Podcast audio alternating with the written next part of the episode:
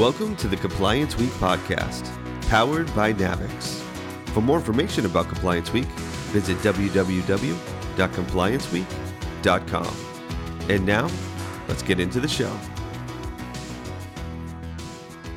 Hello, and welcome to another episode of the Compliance Week Digital Transformation podcast series, where we're speaking with senior compliance practitioners on how emerging technologies are impacting their jobs.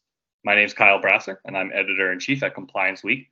And today I'm joined by one of our longtime advisory board members, in Pilar Caballero. She is the vice president, chief compliance officer, and chief privacy operator officer, deputy general counsel at Ryder Systems.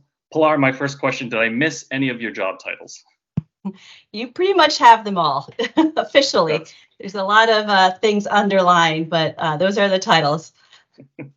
Uh, well, I, I think I, from there, I, I, sort of actually do want to kind of get into my first question today, and it's more about your roles. So, um, you do wear that dual hat as both a chief compliance officer and a chief privacy officer, and that's why I'm really excited to, to have you as, as part of this series uh, to be able to speak to both those things. So, you know, in in how you approach your roles, uh, you know, is the, do you find that those those jobs tend to be complementary, or do you find that it can often uh, clash?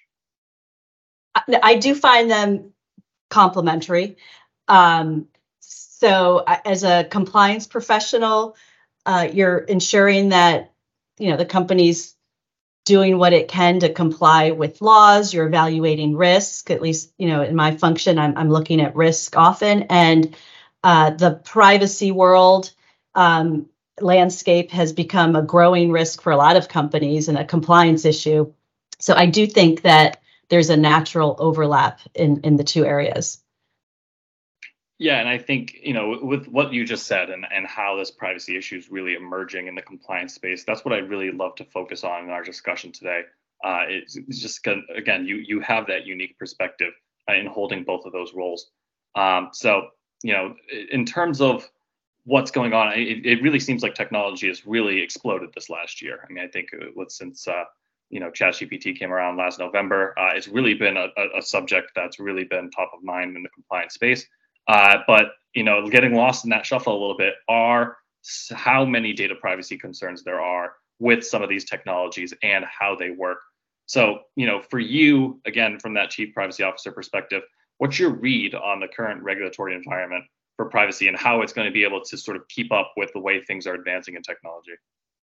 Well, it's it's a that's a great question. Um, there's not a lot of guidance right now on on AI. Um, you know, the FTC does have some guidelines that they've you know that they've put forth, and it's it's usually around transparency and truthfulness. Um, you know, what claims are companies going to be making? You know, through their use of the AI software. Um, are you truthful about the input datas? Um, you know, how transparent are you about how decisions are made? So th- there's general guidelines from the FTC that can help, you know, form, you know, companies, you know, general thought on this. Um, and then from a from a privacy perspective, you know, some of the privacy regulations that we currently have um, do hit a little bit on AI. So, you know, there are certain state privacies that grant um, data subject rights to opt out of automated decision making. Um, you know, for example, the CCPA, um, Colorado, Connecticut. You know, they have you know there's little inlay of AI in their um, privacy laws. Um, and then also there's certain state privacy laws that require companies using AI to conduct a data privacy impact assessment. Um, and again, that's typical you know, California's, Virginia's, um, Colorado, and Connecticut right now. So, but other than that, there's not a lot of guidance here in the U.S. I know that other countries um, are also grappling with, you know, starting to create this guidance.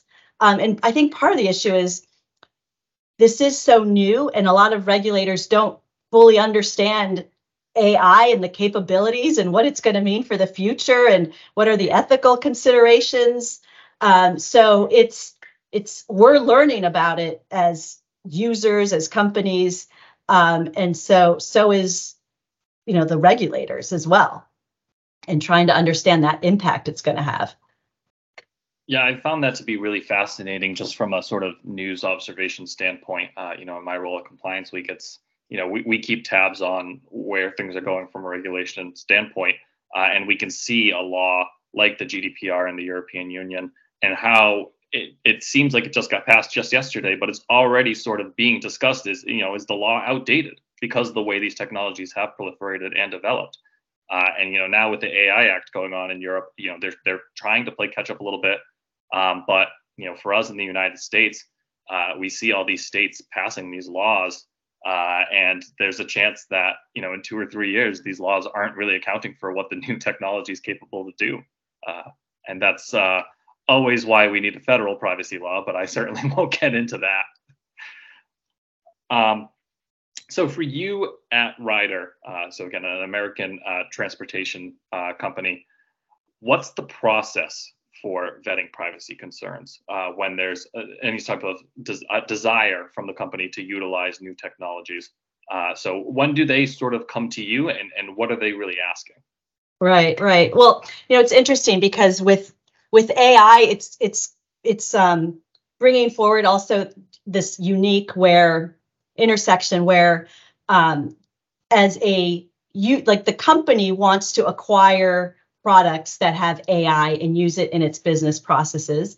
And then also alternatively, you know, companies are thinking, how can we sell, you know, use our data or, you know, our and sell AI as part of our products. So it's twofold when you're when you're thinking about um, you know, internal use of, you know, other sources of potential AI and then externally um, doing that. And sometimes they're very two different processes. So, you know, oftentimes with the sales process, you know, they just do their thing. You know, they're trying to sell and create products. Um, oftentimes there's you have, you have a better gatekeeper in what's coming in because you have processes for that. Um, so, you know, we're we're grappling with that. You know, trying to put put it all together um, because, like like you said, this kind of happened overnight with ChatGPT, um, and you know everybody's talking about it now. Using it, for example, um, you know, are you feeding confidential company data into ChatGPT to create a policy, or you know, what what are you doing with that? So, you know, one of the things that we did that we recently did, you know, pretty early on is is create a new policy on using AI in the workplace. Um, and really it's just a page or two um, and it really just provides guidance on how you can use it as a as a you know in your business processes and then outward so are you considering ip considerations? Are you being transparent? Are you thinking about confidentiality? So educating people on what it is. So you know that's one of the first things that we've done from an ai perspective to to start getting ahead so people start thinking about it because it's so exciting. Um, you know i think there's a quote that says um, you're not going to lose your job because of ai you're going to lose your job be- be- if you don't use ai so you're not going to be replaced by ai but you know you'll be replaced if you don't actually use it. So it's it's really exciting. So you want to encourage it but at the same time there's so many things that you need to think about from an ethical, legal, confidentiality perspective. So that policy, um, you know, trying to get that out there, start communicating. Um, and then also, we do have, you know, from our vendor perspective, we have processes where um, when we are acquiring, you know, certain softwares or there's an exchange of data, that there is an approval process of reviewing from our IT security team as well as the legal team um, trying to determine, you know, what what's acceptable, what you're going to put in contracts, looking at it from that perspective as well. Yeah, I'm glad you mentioned the policy part because I feel like that's that's really important from the perspective of like you were saying, you know, if you have sales agents who are really chomping at the bit to re- be able to dive into some of these things, knowing that there's such a market for it, uh, you need to have that check and balance to be able to say, well, here's the sort of rules of the road. So you talked about developing that, you know, one or two page sheet policy. You know, you're at a company that's got tens of thousands of employees. So how are you working to sort of get that policy out there? and make sure all the employees are aware of it and, and sort of know where the rules of the road are. Yeah, well, it's like any policy. So, um, and this one's you know brand new. There's a lot of interest in it, so th- that's the good thing. Um, a lot of policies that we roll out, you know, they seem boring, but this one, everyone wants to learn about AI. It's it's kind of cool. You can use it in your personal life. Um, so I think there's a lot of talk about it. So leveraging that, so we will run um, campaigns um, about, hey, this new policy, and, and you just make it interesting, um, and then start incorporating. You know, our next step is incorporating it into trainings. Um, but I find that when we do run trainings on cybersecurity, um, you know, things like this, there's a lot more interest and it gets completed a lot faster than, you know, your typical, um, you know, compliance trainings that everyone doesn't always want to do so quickly. But I think people think this is interesting and they can see how it affects them personally. Yeah, and I think that's such a great point. You know, sometimes it's it's I don't think it's really understood that you can lean into the hype on some of these things uh, in terms of getting a message out there. You know, if there is such an appetite to learn more about it, uh, then why not use that as an opportunity to teach some, you know, compliance about it? Uh, yeah, exactly. It is, it is, very rare that people are chopping at the bit for compliance guidance. It, exactly. I, am I'm, I'm very surprised um, at how how much interest this has has gotten. Um, I and I guess maybe I shouldn't be because, like as we said, ChatGPT, I think within like a day or two had you know a bazillion users. I know, and now it's you know it's less than a year later, and it's probably been made archaic by everything that's here today. Right, right. So, um, it's it's very much just uh, speaks to how dynamic these times are. Um, and you know, on that note, again, I, I, I really appreciate the fact that you have both the chief compliance officer and chief privacy officer perspective. Um, you know, when for people who don't have that dual role for chief compliance officers that are also not the chief privacy officers at their companies, how involved do they need to be in this whole process of onboarding these technologies from that privacy perspective? Yeah, you know, it, it's obviously it depends on everybody's company. Every company has its own culture, its own dynamic, and so you sometimes you fill a gap. Um, but I think as a compliance professional, um, you want to get at the table as often as you can on you know myriad of you know issues. And to me, this is just another area where um, it's there are laws that you will need to comply with. And there's going to be processes and compliance officers are usually really good about creating processes and trainings and um, auditing and, and you know so creating this rollout of programs. And so i think that's an area especially with with privacy ai where compliance officers can be leveraged um, because we're used to training people role you know and and and and creating um, programs around you know different requirements. So I think there's a natural fit there um, to to get a, a, seat at the table. Um, and oftentimes, you know, compliance officers, you get complaints about certain things about privacy. Um, so you're already in that space. Um, so I think that you know I would encourage you know compliance professionals to expand their knowledge in this area because it is so new. A lot of this, especially this AI, um, we're kind of at the forefront. It's almost like the internet back in the 90s when it came up, you know, um, people didn't know the capabilities of it. I, I feel like AI is is this this new internet of evolution. Um, and so this is an opportunity where you can be at the the forefront and really learn and make an impact um, and I think that there's space for it. Yeah, and I have to imagine any compliance officer would jump at the bit to be able to set a compliance tone on this stuff. Uh, you know, as soon as they possibly can. I think that that's that's so important with any of these emerging technologies. Yes, and and that's that's a piece. You know, from a compliance. You know, it's typically now we've seen compliance not just be compliance with laws, but the ethical component, compliance and ethics. Um, and there are a lot of ethical considerations with um, with AI um, and legal ones also. So you know, discriminatory outputs um, which could create employment law issues when you're, you know, are there hiring biases if you're using um, AI? Um, so there are IP concerns. Are you infringing? So there's a lot of legal concerns. It's not just the technology, but a lot of varied, you know, legal issues that can arise where uh, compliance professionals can really, you know, have an input there.